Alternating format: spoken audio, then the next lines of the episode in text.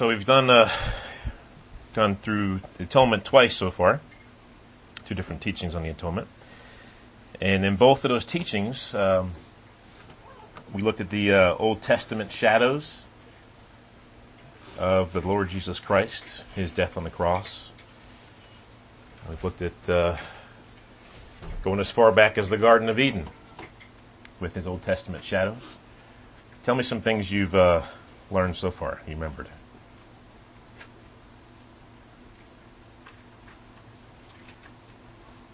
Jesus is the mercy seat. Jesus is the mercy seat. He is the mercy seat. And you can put that, that word and exchange it for where, where propitiation is used That's right. in the New Testament. That's right. It fits, it, it, it's,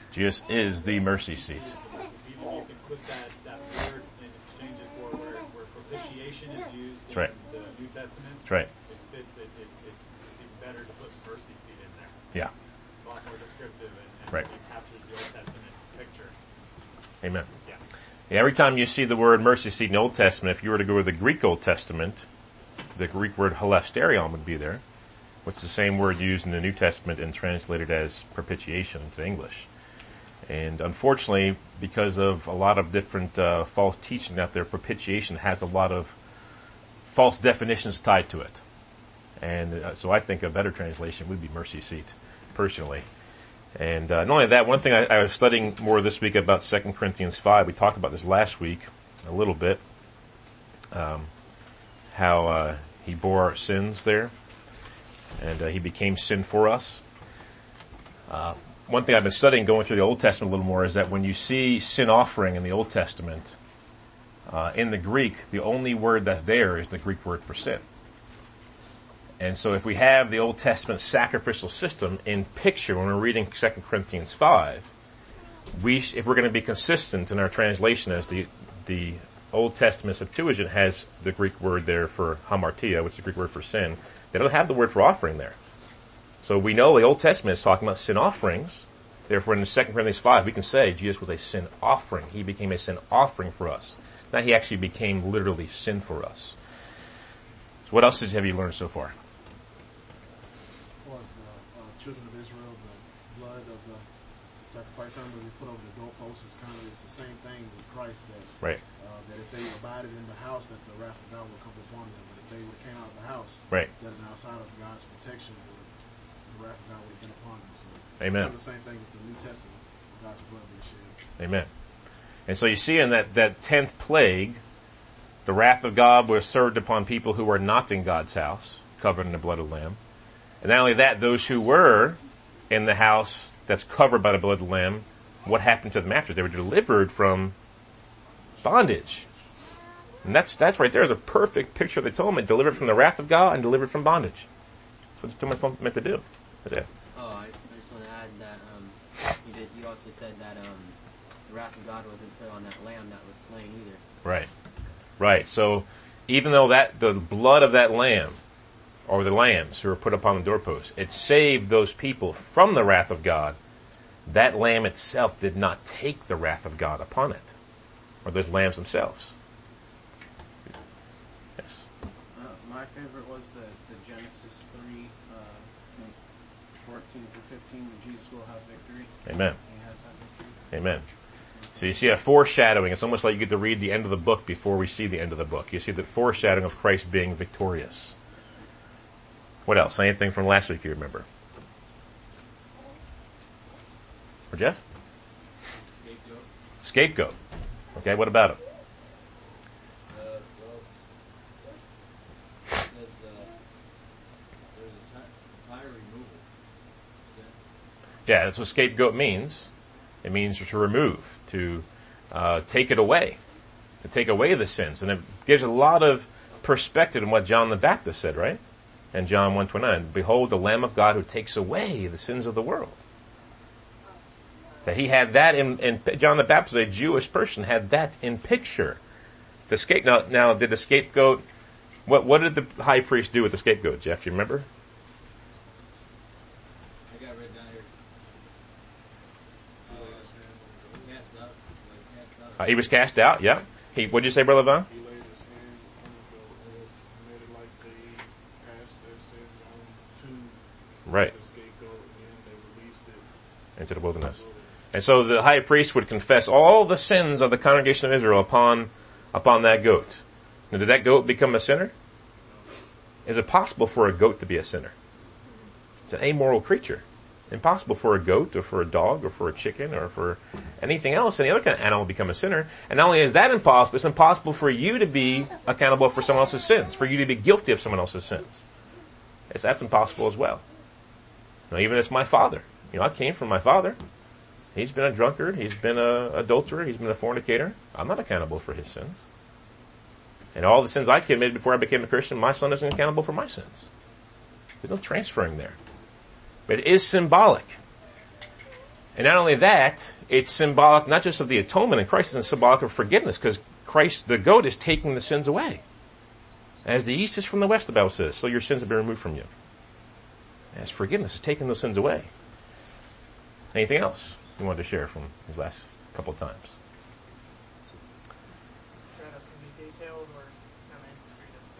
That's right. A shadow can be detailed or it can be not very detailed. But it's always pointing to one thing. And it's pointing to this thing that's casting the shadow. And the closer you get to the shadow, the closer the, the shadow gets to the person or the thing it's giving the, the uh, shadow of, casting the shadow of, the more details you see. And so we, we get to see along the way. You know, the beginning, Genesis 3, 14, 15, we don't really see too much there. We kind of see that he's going to bruise this, you know, crush the serpent's head. The serpent's going to bruise his heel. We see a little bit of victory. The closer you get, the more details you see along the way. More details you see. Okay, so this week we're going to look at the extent of the atonement. And what I mean by that is that there's an idea going around uh, Christianity that Christ's to- atonement is limited by God. And this uh, is part of this acronym called TULIP, T-U-L-I-P. Everybody, most everybody here knows about this acronym. And L stands for limited atonement. And most, and I've talked to hundreds, probably even thousands of Calvinists in the last eight years or so. And as I have, most of them will tell you this is the weakest point of their acronym. Uh, because they have the hardest time proving it scripturally. In other words, they, they come to this position based upon the other positions they have. Okay? Tulip all, all goes together. We know that. If you break one of those letters, the whole thing falls apart. But, but L, um, they come to this not necessarily based upon, I mean, obviously they think they have some biblical text to base it upon, but not, not as strongly as I think they have the other scripture, other points they have.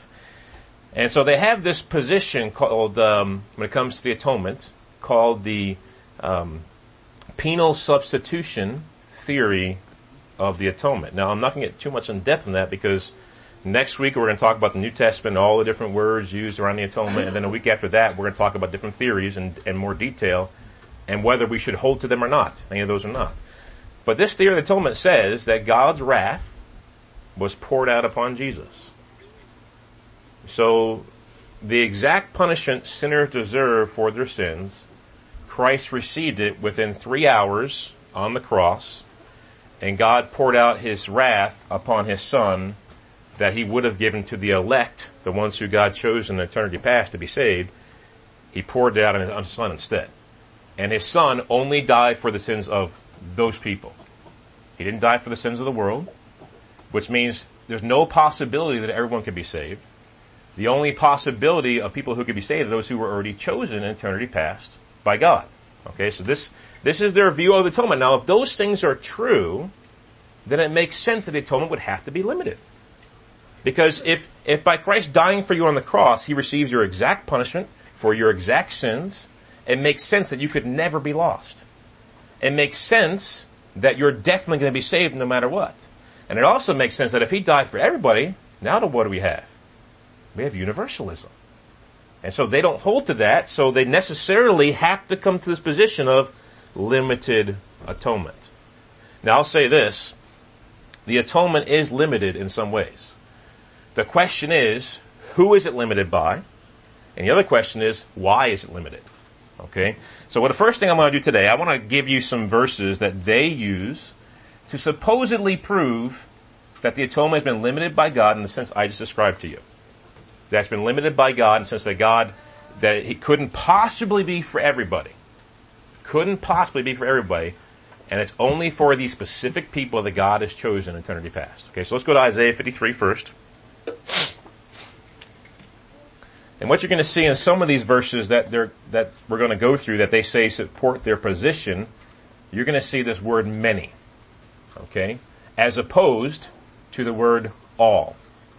Okay? So Isaiah 53 verse 11 and 12.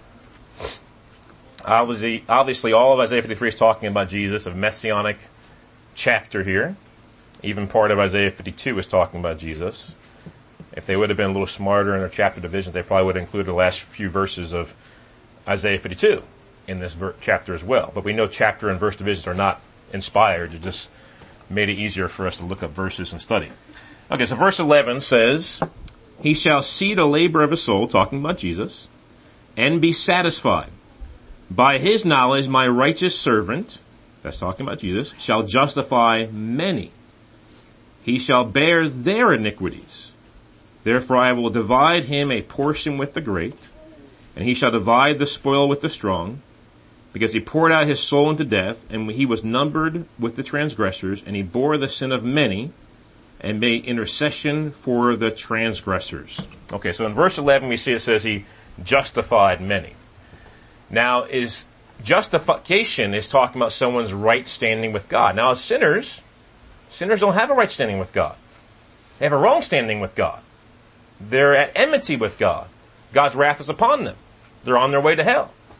So, but when you come to Christ and you forsake all of that, you trust in Him, you become right before God, justified before God, because of what Christ did for you on the cross, God forgives you of your past sins. Okay, that's justification. And we'll talk more about that in the next foundation, the doctrine of salvation. But we all, I mean, verse 11, I have no problem with that from my position because I think only many will be justified. Not everybody's going to have a right position with God, a right state before God, because not everybody's going to be saved. There's no problem with the word many there. Now, verse 12, it says, He bore the sin of many. Now, if I were to say, let's say, for example, um, a guy walks in here, and he's got a gun in his hand. And he comes in the back door, he puts the gun to Brother John's head, and he says, Someone's going to die here. And let's imagine Brother Tracy's here. I know he's not here today. But Brother Tracy, like he often does, he says, it's going to be me. You know, he'll stand in there. He'll take, he'll take the place. And maybe you begin to tell your family members or friends about what happened, how Brother Tracy died for Brother John. And now he, he, you just, you're just talking about Brother John. But the guy, when he walked in, said, someone is going to die here. Now, just because you talk about him dying for Brother John does not mean he didn't die for the rest of us, right? Just because you mention the one, or maybe you say, well, Brother Tracy died for Brother Jeff and Brother John. Brother Jeff, he's towards the back of the door too. It could have been him in trouble. He died for uh, Brother Jeff and, and Brother John. Does that mean he didn't die for everybody else? So just because someone uses the word many does not mean there's no sense in which he died for all as well. Now, if you had the word only here, then we might have a problem. But does it say he bore the sin, he only bore the sin of many? And what I want you to realize here is that what they're saying, even though they won't say the word only when they're trying to discuss this doctrine, they're imposing the word only upon many. As if that's the only one who, the only people he bore the sin of. Okay, so I want you to pay attention to that. Let's turn to Matthew 20, 28.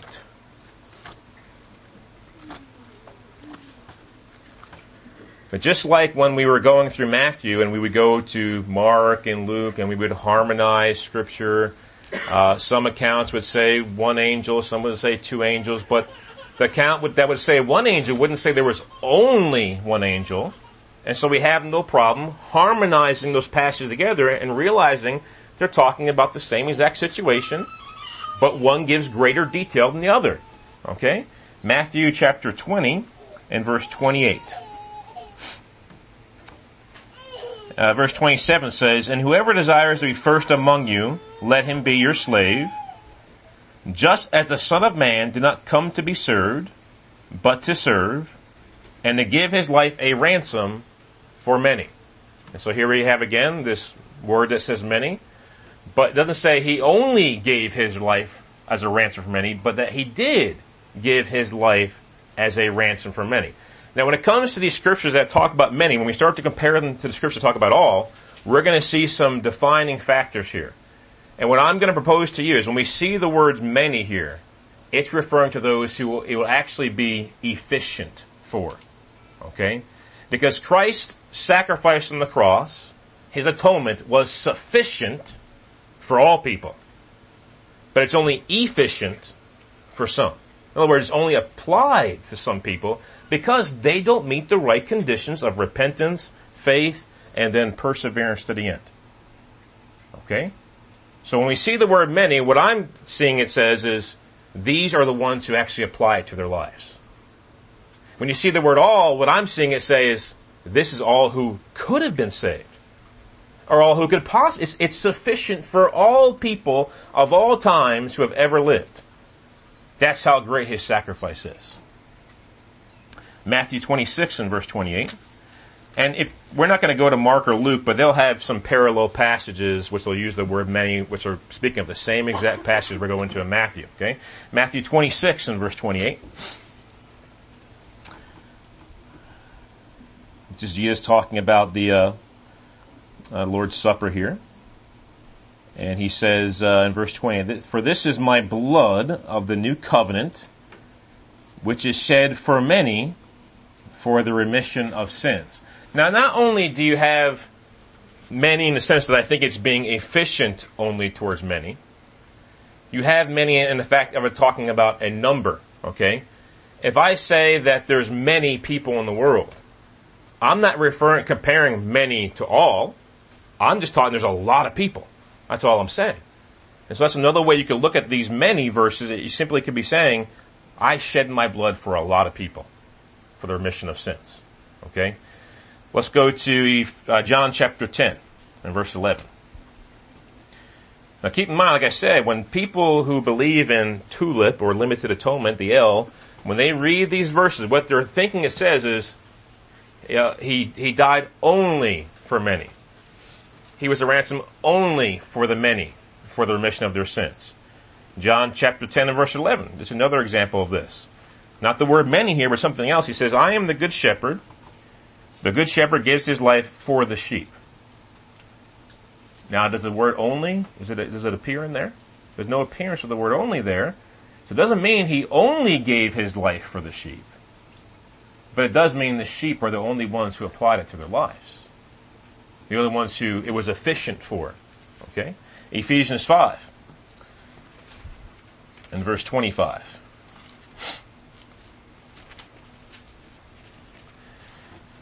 says, Husbands, love your wives just as Christ also loved the church and gave himself for her.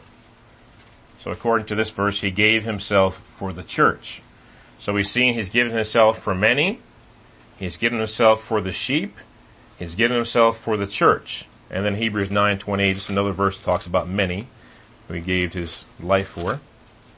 And these are the ones they use most, I mean, there's uh, some other ones that talk about many, but these are the most prevalent ones by far that they use. Verse 28 says, So Christ was offered once to bear the sins of many. To those who eagerly wait for him, he will appear a second time apart from sin for salvation. So it mentions many there as well. But now what I want to do, let's go to Matthew 1. I want to take this position to this logical conclusion, and I want to take every time it says a certain group of people or a certain individual, and I want to simply apply it like they're applying these verses and say, well, this is the only person he died for, the only group he died for. And let's see if it makes, see if that hermeneutic makes sense in light of these other verses I'm going to share with you now. Matthew 121. It says, um, this is the angel talking to Mary.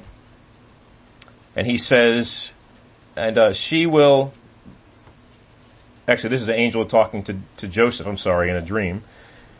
In verse 21 it says, And she will bring forth a son, talking about Mary, and you shall call his name Jesus, for he will save his people from their sins. Now who are his people? The Jews. So now if we're going to use their hermeneutic properly, we're kind of impl- implying the word only here. Now Jesus only died for the Jewish people. Does that make sense in the light of the rest of scripture? Of course it doesn't. Let's go to Acts 20, 28. and in Acts 20 and verse 28, uh, Paul the apostle is talking to the Ephesian elders. How do we know this? Because we go back to verse 17, it says, from Miletus he sent to Ephesus and called for the elders of the church. So he's calling for the elders of the church at Ephesus. Now this is one of the things he says to them. In verse 28 he says, Take heed to yourselves and to all the flock among which the Holy Spirit has made you overseers. Now what flock has he made the Ephesian elders overseers of? The church of Ephesus. Okay? So keep that in mind when we read the second part of this verse has made you overseers to shepherd the church of God, which he purchased with his own blood. Now what church of God is he referring to here? The church of Ephesus. So now we have in verse 20 of Acts 20 that Jesus uh, died to purchase with his own blood the church of Ephesus only. Okay, but that doesn't make any sense either. We know that from the rest of Scripture. Let's go to Romans uh, 4:25. And who's uh, Paul writing to in Romans? The church at the church at Rome. Yes, very good. Okay. Romans 4:25 the apostle Paul says about Jesus who was delivered up because of our offenses and was raised because of our justification. Now Paul is starting to sound confusing uh, because he's he's saying here that they di- that Jesus died was delivered up for the offenses of the Roman church, but before he was saying just for the Ephesus church. But we know that's not what Paul's saying. We know he's not he's not implying at all the word only. And just like those verses that use many, or he died for the church of God or died for the sheep, it's not implying only there. It's simply just stating a fact. He did die for the church. That's part, that's one group, a part of the whole that he died for. He did die for the, the sheep. That's one part of the whole that he died for. He did die for the many. That's one part of the all that he died for. Let's go to uh, 1 Corinthians chapter 6. and who is, who is he writing to in the uh, book of 1 Corinthians? The church at Corinth. Yeah, you're catching on. Uh, 1 Corinthians chapter 6 and verse 20. Paul says, For you were bought at a price. So the church at Corinth, only people who Jesus bought with his death on the cross was the church at Corinth. But we know that's not true. In fact, 1 Corinthians 7 and verse 23 says something very similar. You were bought at a price. Very same thing he's saying to the Corinthian church. Go to Galatians chapter 1. And uh, who is Paul writing to there? The church at Galatia. Yeah. You're a smart group. All right, Galatians chapter 1 and verse 3. Our Lord Jesus Christ, who gave himself for our sins, that he might deliver us from this present evil age according to the will of our God and Father. So who did he who did he give himself for? Who did, who does he want to deliver? Paul, who he's part of the us now, because he's including himself in it now. He died, not just the Corinthians, he said you, he's saying us now. Now it's Paul, he's part of the group now. He's, he, him and the Galatian church were all, um, people who Jesus gave himself for that he might deliver them from the present evil age according to the will of our God and Father. Now let's go to Galatians 2.20. Now it's going to get really narrow. I mean, it's going to get really narrow here. Paul's being real exclusive. He says in Galatians 2.20, I have been crucified with Christ. It's no longer I who live, but Christ lives in me. And the life which I now live in the flesh, I live by faith in the Son of God who loved me and gave himself for me. Now I guess he only died for Paul now. Now this, this is the kind of hermeneutic people are using when they're going to these many verses the, for the sheep and for the church verses. They're simply implying an only there. And then Galatians 3.13 it says, Christ has redeemed us, Paul and the Galatian church, from the curse of the law, having become a curse for us, for it is written, curse is everyone who hangs on a tree. There's an us there. Okay? Um, and then we have in, we'll just do one more, 1 Peter 2, 24. It says, talking about Jesus, who himself bore our sins in his own body on the tree, that we, having died to sins, might live for righteous, righteousness, by whose stripes you were healed. So, uh, whose sins did he bear? Who on the tree, and whose uh, whose who were healed by his stripes? Well, according to 1 Peter chapter 1 and verse 1, the pilgrims of the dispersion. Those are Jewish believers who were dispersed from Jerusalem, different places because of persecution. Uh, so only them. So we have these, all these different groups here. But now let's go back and let's talk about the all here. Let's go to these verses here that make it very clear, in my opinion, that he died for all. Isaiah 53, once again, go back to that. And we'll see how consistent they are with these two verses here. People who believe, uh, who, everyone, people who believe, they'll use verse 5 or verse 6 to say everyone has sinned. And they'll say that means all universally. Let's see if they're consistent in their interpretation of these two verses, okay? But he, Jesus, was wounded for our transgressions. He was bruised for our iniquities. The chastisement for our peace was upon him. And by his stripes we are healed. All we like sheep have gone astray. We have turned everyone to his own way, and the Lord has laid on him the iniquity of us all. Now in verse 6, you see the word, I mean, verse 5, you see our and you see we, so they might be able to twist that a little bit to make it only about the elect there. But in verse 6, it says, all we like sheep have gone astray. If you talk to someone who believes in tulip, they'll say, this is a verse talking about all people everywhere, we've all sinned, we've all like sheep have gone astray and turned to our own way. That's everybody universe. But the last part of the verse, the Lord has laid on him the iniquity of us all. Now that's a different all now. That's not consistent. It's the same all. I agree the first part of the verse is talking about all people universally, but I also agree the second part of the verse talking about all people universally. The Lord has laid on him the iniquity of us all. Which what is what does that make you think of now? Laid on him the iniquity of us all. What does that make you think of? The scapegoat. Yes, that's the right thinking. Not this Martin Luther thinking where he literally became a sinner, became the most sinful person ever lived on the cross. And this is where prosperity gospel teaching comes in and he just went to hell and he got born again in hell because, hey, listen, if Jesus was the worst sinner ever, he deserves to be in hell, first of all. And second of all, now he needs a savior and needs to become born again himself. We know that's not true. So all we like sheep have gone astray, have turned everyone to his own way, and the Lord has laid on him the iniquity of us all. Let's go to John 129. This is one I quoted a little while ago. John the Baptist here.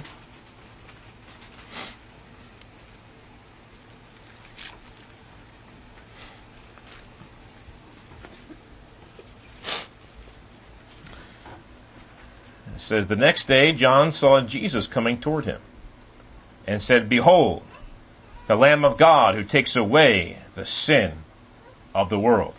Now, in Leviticus 16, when we have the scapegoat, whose sins were laid upon that goat? The congregation of Israel. All the people of the congregation, and anyone who joined them, because they were allowed Gentiles to come and join their fold if they got circumcised and were willing to submit to the law of Moses. They would, and they would be part of the congregation of Israel now. But here, John the Baptist, who's very familiar, his father was a priest, very familiar with the Old Testament law, Jesus is not taking away only the sins of the congregation of Israel, he's taking away the sins of the world. And here's one question I would ask someone, and I've done it several times with basically no answer in return. If God wanted to communicate to us that literally Jesus was dying for all people in a sufficient manner that all could possibly be saved, how would he, what words would he use? How would he communicate it? Could, I mean, John 129, what, what way would it be changed here? What different language would John the Baptist use if he was trying to communicate what I think he's actually saying here? Would he have changed his language at all? Would he have used different words at all? I mean, how much more clearer could you be? You really have to come to it and try to twist it. You really do. John 3.16. For God so loved the world the world of the elect now, you know, the world of the elect, that he gave his only begotten son, that whoever believes in him should not perish but have everlasting life. For God did not send his son to the world to condemn the world, but the world through him might be saved. Now a lot of times people, uh, who are believing in limited atonement will hear us preaching in the open air and we're preaching on hell, preaching on sin and judgment, probably more than the love of God, more than the grace of God, because that's what the crowd warrants the state of the heart of people who are listening. And they'll bring up this verse, John 3:17. You're Christ wasn't sent to condemn the world. But if the world in verse 16 means the world of the elect, then what's wrong with me condemning people who aren't part of the elect? In verse 17. It's the same word. It's the same world. Of course, we're not condemning anyone. God is condemned according to verse 18. He who believes in him is not condemned. But he who does not believe is condemned already. He's not believed in the name of the only begotten Son of God. So they already stand condemned before we get to them. We're just trying to reveal to them, manifest them through the preaching of the Word of God that they already are condemned. That they might look to the Savior, might look to Jesus who is their salvation. But how, how would we change verse 16 if we wanted to literally say that God actually did love the world and He sent His Son for the whole world? Every person. I mean, would we change any words in there at all? I don't see how we would. Go to John 6 and verse 51.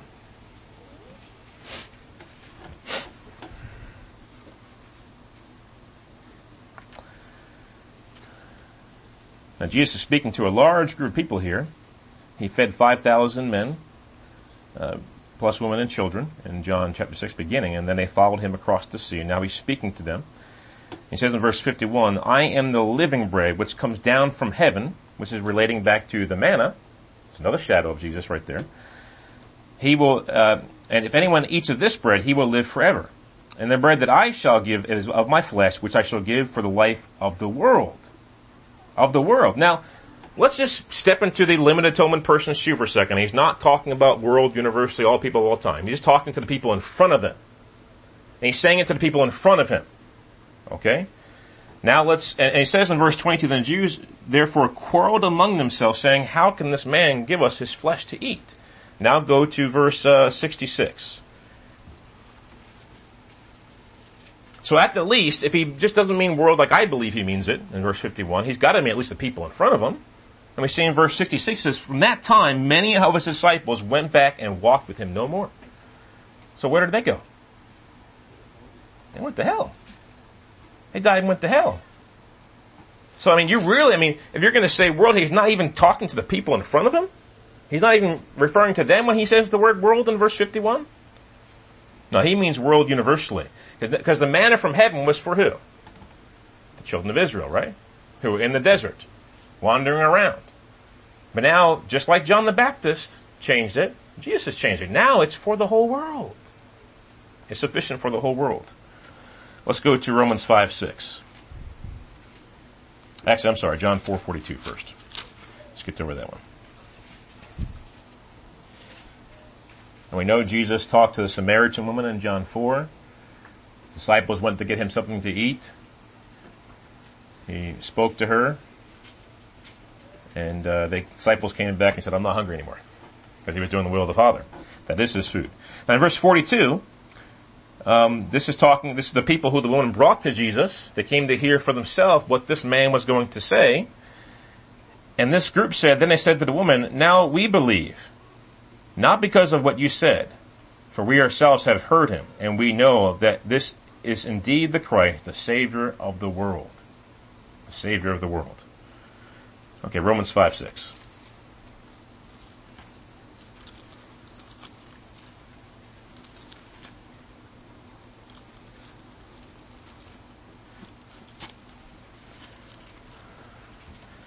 Romans 5, 6 says that for when we are still without strength, in due time, Christ died for the ungodly. Now, of course, if you're going to believe in limit the atonement, we have to say the ungodly who will trust in Christ.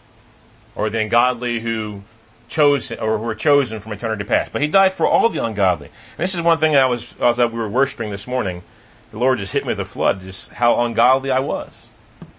And reminding me of all my wickedness. And how Christ died for me. And if that, that one verse, those one, two, three, four, five words right there, if that doesn't break the sinner's heart, I don't think anything will. Christ died for them. And it goes on to say, for scarcely for a righteous man will one die, yet perhaps for a good man someone even dare die. Yet God demonstrates his own love towards us, and while we were yet sinners, Christ died for us. Yes. Okay, 2 Corinthians chapter 5. So you're seeing how all these, we've, we've looked at verses that talk about world several times already. Uh, all in Isaiah 53, ungodly in Romans 5, 6. Now we're going to look at some more all in 2 Corinthians 5. And we're starting in verse uh, 14 and 15. It says, For the love of Christ compels us, Because we judge thus, that if one died for all, then all died. And he died for all, those who live should live no longer for themselves, but for him, who died for them and rose again. Now it says, if one died for all. And the people who believe in limited atonement will point out, well, it says then all died in the back of it. Well, do you think all died? Well, all it's saying here simply is this. That Christ dying for all proves that all have died. They all are in need of spiritual life. And if that's true, that's the point Paul's making here. If all everybody died, that means Christ died for all. Because all are in need of Him. It's not saying, like referring back to Romans 6, that all died in that sense. They partook in His death, burial, and resurrection, or they got baptized. It's referring to the fact that they're all in need of this life that Christ offered. And we know that those uh, who have received what He did for them, it says, will live no longer for themselves, but for Him who died for them and rose again. That's the way they'll live. And we see that in verse 17 that they're also new, they're also new creatures. The old things have passed away, behold, all has become new. And then in verse 18 it says, Now all things are of God, who has reconciled us to himself through Jesus Christ, and has given us the ministry of reconciliation. Now, going back to verse 14, if all died in the sense that all are going to be saved, then we would have no ministry to do. We have a ministry of reconciliation because not all yet are reconciled. Who will be reconciled? Not all right now are reconciled who will be reconciled. So it says the world, so in verse 19 it says that, that is that God was in Christ reconciling the world to himself, not imputing their trespasses to them, as committed to us the word of reconciliation. So we have this word of reconciliation. We're ministers and ambassadors of reconciliation. We're bringing it to the world that they might be reconciled to Christ, to God through Christ, and that their sins or trespasses won't be imputed or counted against them or held against them any longer. So the word impute means. So God won't hold, that, that's what happens to the ones here who, who are Christians. You still have a record of sin, friends. God reminded me of my record this morning. Not to condemn me, but to remind me of how gracious and kind and loving He is. And that record's still there. It doesn't go away. God is not holding against you. He's not counting against you. Oh, the love and mercy of God. How great He is. Go on to uh, 1 Timothy chapter 1. So we've seen that Christ died for the ungodly. He died to reconcile the world. He died for all. In verse 15, Apostle Paul is speaking of his past life here. He said, This is a faithful saying and worthy of all acceptance that Christ Christ Jesus came into the world to save sinners, of whom I am chief, referring to his past life. If you go back to a couple of verses, you'll see it's referring to his past life there, talking about him being the chief of sinners. He's not currently the chief of sinners while he's saying this. Uh, but uh, he came into the world to save sinners. Well, I'm thankful he came into the world to save me and the ungodly. 1 Timothy chapter 2, verses 3 and 6 says, 3 through 6 says, For this is good and acceptable in the sight of God our Savior, who desires all men to be saved and to come to knowledge of the truth. For there is one God and one mediator between God and men, the man Christ Jesus, who gave himself a ransom for all to be testified in due time. So now we have to deal with ransom for all, and then we see in other verses like in Matthew 26, 28, ransom for many. Now, how do you interpret these in light of each other? Well, the same way I talked about before. The all is who it's sufficient for. The many is who it's efficient for, who actually have applied it to their life through responding to the gospel message in an obedient fashion. Through repenting and forsaking their sins and trusting in Christ. 1 Timothy 4.10 says, For to this end we both labor and suffer reproach because we trust in the living God, who is the Savior of all men, especially of those who believe. This verse right here, another one I'll share in a second, I think really gives a lot of clarity on this topic of the many and the all. That He is the Savior of all men, that's the sufficient part, especially of those who believe. That's the efficient part. The ones who apply it to their lives by doing what? By believing the gospel. By obeying the gospel. 1 Timothy 4.10. And that right there puts, he's breaking up the two, two different groups there. He's a savior of all men, but especially those who believe. That's two groups. And, and, and they're all a part of this one group called the world, or all, in scripture. See, in the word all, you can have several groups. Like in the world, we say the whole world. There's, there's people who live on the continent of Africa. We call them Africans. People who live in the continent, uh, continent of Asia. We call them Asians. We have Europeans. We have South Americans. We have Americans. And we have Canadians. We have Australians. Right? We have Filipinos. We have all different kinds of people all around the world that are different smaller groups in, in midst of the whole group. And so here we have it being broken down for us. Of all men, especially those who believe. 1 John 2 and verse 2. Here's the other verse that brings clarity to the subject here. Other scripture here.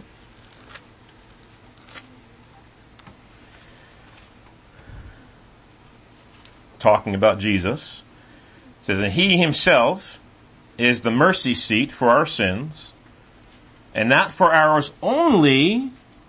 Wow, they, they of twist this verse. But also for the whole world. Here's the two groups again. You have the all and you have the many. You have the ones who are applied to their lives and the ones who don't apply it to their lives. But the ones who don't apply it to their lives, it's Christ's sacrifice is still sufficient for them. They still could be saved. Or they might be saved, as John 3.16 says. They might be saved.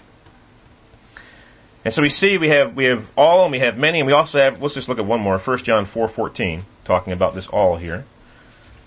1 John 4.14 says, And we have seen and testify that the Father has sent the Son as Savior of the world. Of the world. So he's saying he's testifying of that. So not only did he die for the many, and for the sheep, and for the church, but he also died for the all. He died for the whole world.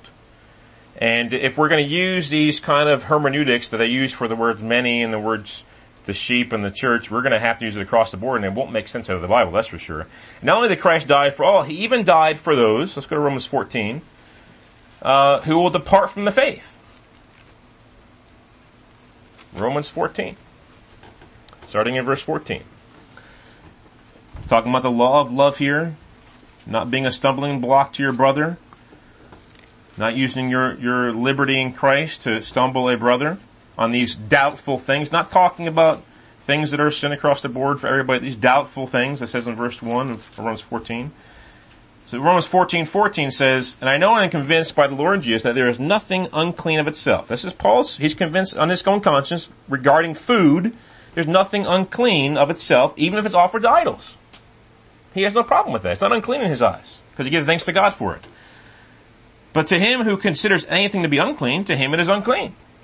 Yet if your brother is grieved because of your food, you're no longer walking in love.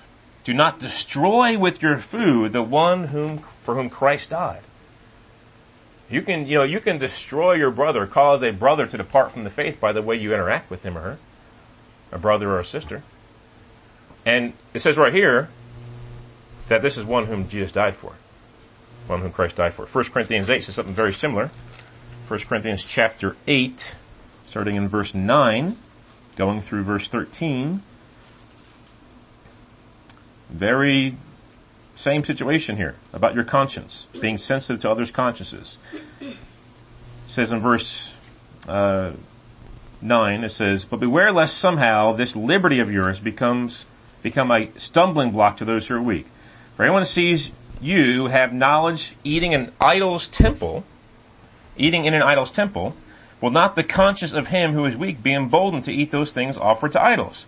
And because of your knowledge, shall the weak brother perish for whom Christ died?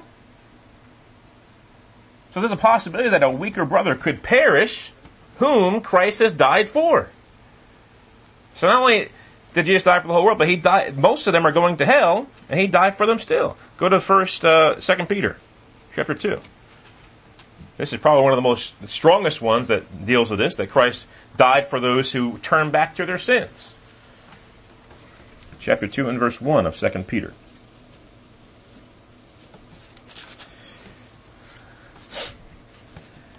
It says, But there were also false prophets among the people, talking about the Old Testament, even as there will be false teachers among you, who will secretly bring in destructive heresies, even denying the Lord who bought them, and bring on themselves swift destruction.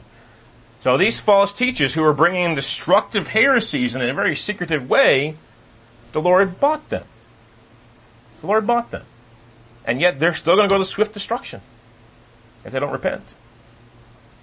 Okay, so we've seen today that um, we looked at these verses that say that many dying for the sheep, dying for the church, and the people who use these verses, these passages to support their position of limited atonement, they use it as if it's an only, an exclusivity is applied there, and it's only those people who Jesus died for. And then we looked at a, these, this way that uh, we can kind of bring their, their way of thinking, their way of interpreting the Bible to bear on other verses and how it does not make any sense out of those verses, kind of reducing their position to absurdity. If you can get them to admit, using their way of thinking, that that couldn't possibly be true, because no one's going to say that Jesus only died for Paul, or he only died for the church of Corinth, only the church of Galatia, only the church uh, of Colossae. Not gonna, they're not going to say that, so it reduces their position to absurdity. They say, "Well, I have to give up that position." Well, that doesn't mean they will. They're pretty entrenched in this position, but the fact of the matter is they should. And we look at scripture that said that Jesus is the Savior of the world. Uh, he takes away the sins of the world. He died for the ungodly, died for sinners, died for all. And we looked at the scriptures first. These are probably the most important ones in all this whole teaching. 1 Timothy 4.10 and 1 John 2.2. That divide up in two different groups, as I've been saying the whole time. Those who it's sufficient for, and that's those who are it's efficient towards. So the question becomes, going back to the first question that I asked you today, is the atonement limited?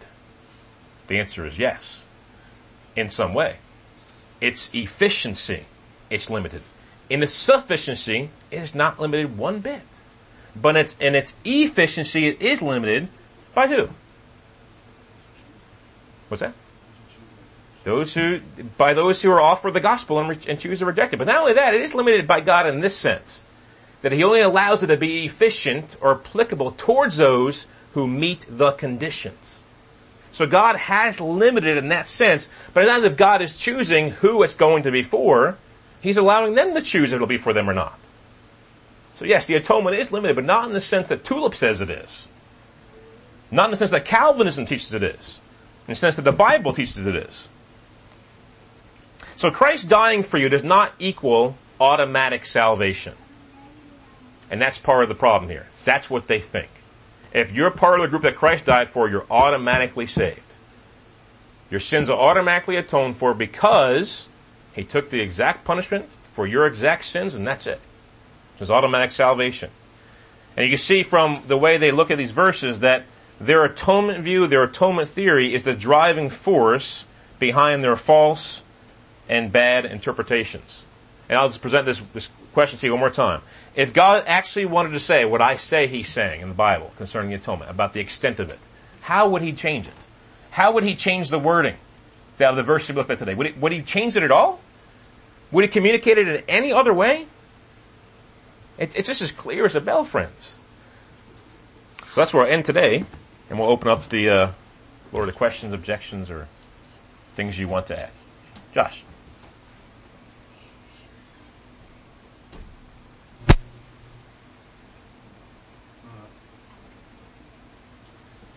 Yes, sir. Uh, I was just wondering if you could, um, I, I missed three verses Okay. and the definition of impute. I missed uh, a John verse in Ephesians 1 and Hebrews.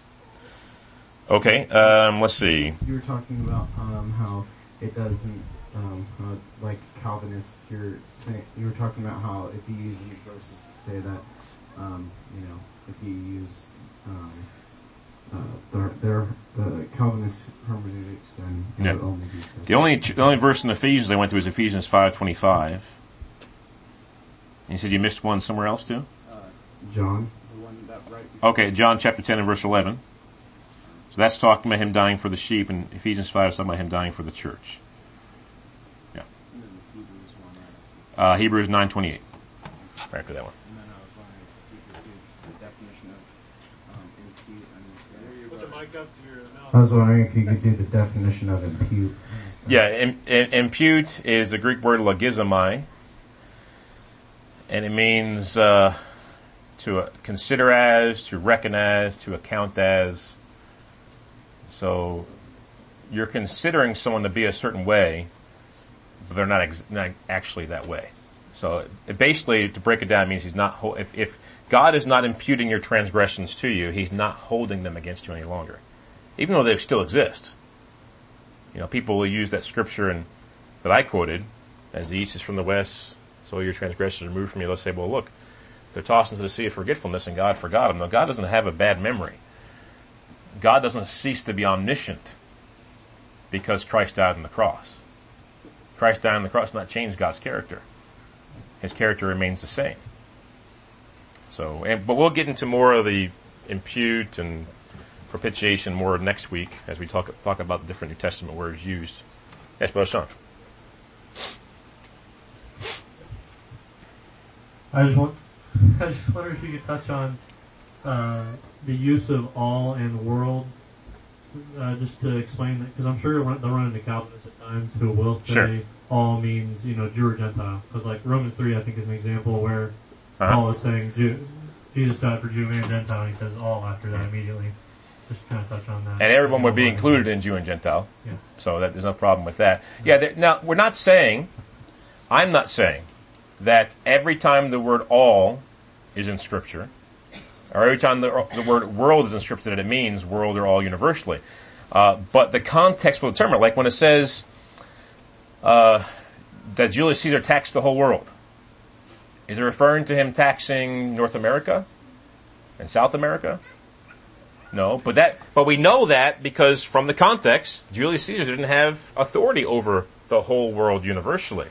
And so when we look at words like world and all, the context will determine. But, but going back to my original question here, or not my original, one of my questions I had for you today was, if God wanted to say through words what I'm supposing He's saying in Scripture, what what other language would He use? Just because in certain contexts, like the one I just mentioned for world, it doesn't mean world universal does not mean it never means that. That's for sure. Okay.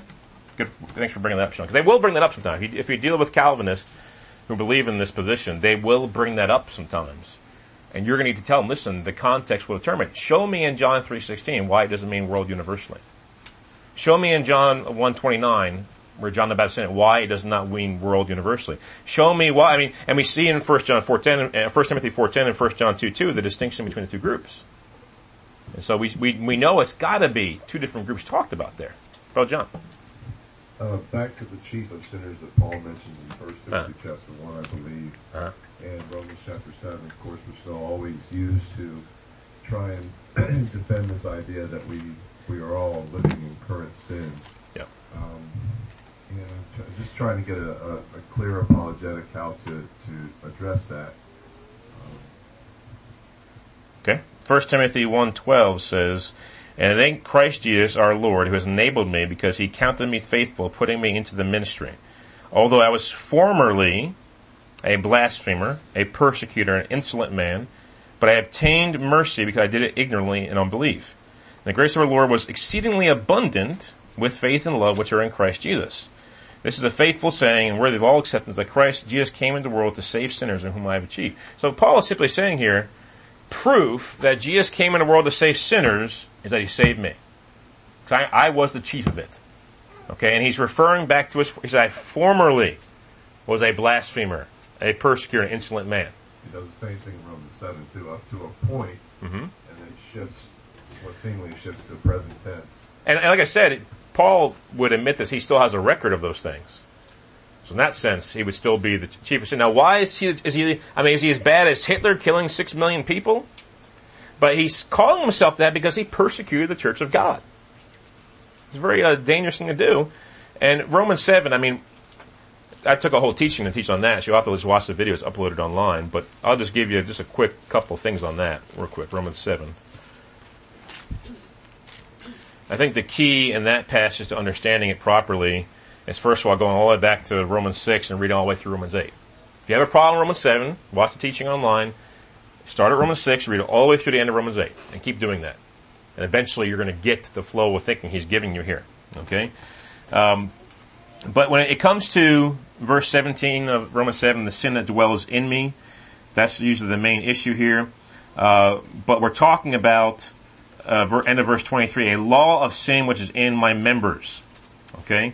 That is a sin that was, is in somebody, the law of sin in the members, and that's referring to a, a custom. The word law there is referring to a custom or a norm, uh, a procedure or practice that has taken hold. So the Greek word means. So this person, who's obviously referring to their past life, they're living according to the flesh. They're referring to their past life. Um, they lived that way and found no way of escape because they had developed this law of sin within their members, this habit, this practice that's taken hold, a practice or procedure has taken hold, and they found no way out. And then in the end of verse, uh, end of chapter seven, it says, "I thank God through Jesus Christ our Lord." And verse twenty-four, "Who will deliver me from this body of death?" And who does he thank? Jesus. Of course, Romans 8 1 says, There is therefore now no condemnation for those who are in Christ, Jesus, who do not walk according to the flesh, but according to the Spirit. The guy in Romans 7 is walking according to the flesh. He's condemned, according to 8, chapter 8, verse 1. The law of sin in, in our members is that sinful nature, we, according to what we believe, yeah. of practicing and developing a second nature of uh, when I become an alcoholic and drinking yep. all the time. And, yep. Yeah, that's what it's referring to. And in verse 5, you go back to that, this in Romans 7, it kind of gives you a, pre, a precursor to what he's about to talk about. Actually, verse 4 it says, Therefore, my brethren, you also became dead to the law. You did become dead to the law through the body of Christ, which is the end of Romans 7 talks about, that you may be married to another, to him who was raised from the dead, that we should bear fruit to God. For when we were in the flesh, the sinful passions which were aroused by the law were at work in our members to bear fruit to death. But now we have been delivered from the law, having died to what we are held by. We should no longer, we should, so we should serve in the newness of spirit, not in the oldness of the letter. So right there, he gives the two perspectives, and now he's about to give the perspective of being married to the law still, of being in the flesh, where the sinful passions were aroused by the law were at work in our members. What Romans 7 is referring to. Is those sinful passions which were aroused by the law, which were at work in our members, which is this practice you have developed over a period of time, this procedure or practice has taken hold, a customary norm, that, uh, you know, this has become natural to you. Whereas in the beginning, because listen, you were born with a good constitution. You were born with a conscience. And your conscience condemns you when you do wrong, and it uh, excuses you when you do right. But after a while, I mean, I, I have experience in this, and I was a sinner. I became a Christian at 19 years old. I did a lot of things. And uh, I can tell you for, for a fact that I was dulling my conscience, where I wasn't hearing it on certain things any longer. My conscience was not bothering me on drunkenness anymore. Till the Word of God came in, pierced through that crusty exterior of my conscience into the tender parts of my heart again, and I began to listen to the Word of God. Yeah. So that's a, that's kind of a summary of Romans 7, but I mean, I would really encourage you to watch the video again. You can get it down a little better. Go, Sean.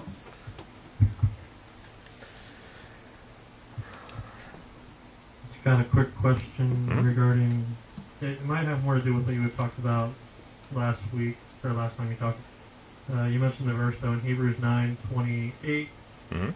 There's a last little snippet kind of thrown in there when it says that we eagerly wait for him. Right. He will appear a second time apart from sin. Do you have a comment on what you mean by apart from sin? Okay. Okay. Well, it's obviously referring to him bearing the sins of many. And that's been done and over with. He's not going to do that any longer. He's bore our sins, uh, just in the, the light of the scapegoat, he led him off into the wilderness. Uh, in light of the other goat that's slaughtered, he, his blood was put on the, on the mercy seat. And so that's not going to happen anymore. And when he comes back, he's going to be apart from that. And he's coming for salvation. So, in some sense, we'll get into this more into the next uh, foundation, talking about salvation. There's a future salvation which awaits us that we don't currently have. That's why Jesus can say in Matthew 24, those who endure to the end will be saved. Will be saved. Not already are saved, but will be saved.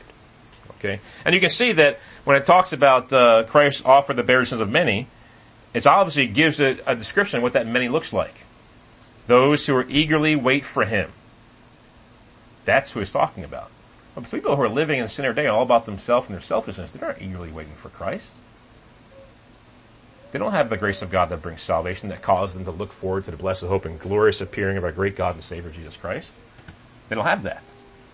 And so the many is even defined in that verse, in verse 28.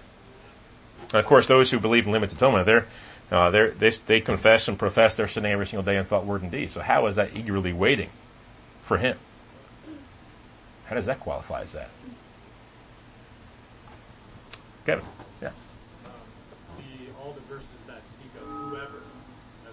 right. You know, that, that's another. John 3.16, yeah, whosoever, yeah. it's, uh, you know, You could probably go through the same uh, hermeneutic as far as showing that there's the verses that apply to uh, the Samaritans, Mhm. right? Whoever drinks of this water will thirst again. Right. You know, he goes through this, and uh, and is he talking only about the about them, Right. not a whoever? Well, they obviously didn't think that because they, they said world at the end of uh, John 4.42. They said, we see he's a savior of the world. Yeah. So the, who, all the whoever verses are Yeah. very good too. Right. At the end of Revelation, whoever whoever desires to drink, right? Come, let him let him drink the water of life. Right. Right. So that's another another good thing that we can use as well to Amen. show people all the whoever verses. Amen. Yeah. Yeah, whosoever, whoever, John 3.16, John 4. Yeah, those are good passages as well. All right, amen. Anybody else? Reaccounting sin, our sin is blotted out, and reaccounting it back again. You mentioned it earlier before, which is the one verse I, I don't remember, and that, that going to account it again, our, our sins were blotted out, and he's not remembering them now, not accounting them to us now, but we return to our former state. That's Matthew 18, the parable of the unmerciful servant, uh, where he went to the king and he had a great, a great, great uh, debt that he owed him that he could never pay back. I mean, absolutely never pay back. It was such a large debt. He couldn't. He worked the rest of his life and would never pay it back. Um, and then his fellow servant came to him, uh, very small. Um, what I what I cons- when I uh, figured out how much ten thousand talents was equal to, if you get work a, a normal job, making a normal wage, is fifteen thousand years worth of wages, and he was pardoned for that. Now, now keep in mind that the, it wasn't paid by somebody else. He simply was pardoned. It wasn't held against him. And then he didn't forgive his fellow servant who owed him a hundred days worth of wages. Big difference. And so the king found out about it and threw him in jail until he paid all, which will never happen. He'll be in jail for good. And of course, Jesus says, so my heavenly father will also, talking to disciples now, so my heavenly father also do to each of you from his heart, if each of you from his heart does not forgive his brother his trespasses. So if you begin to be unforgiving towards your brother, God will hold all your sins against you again.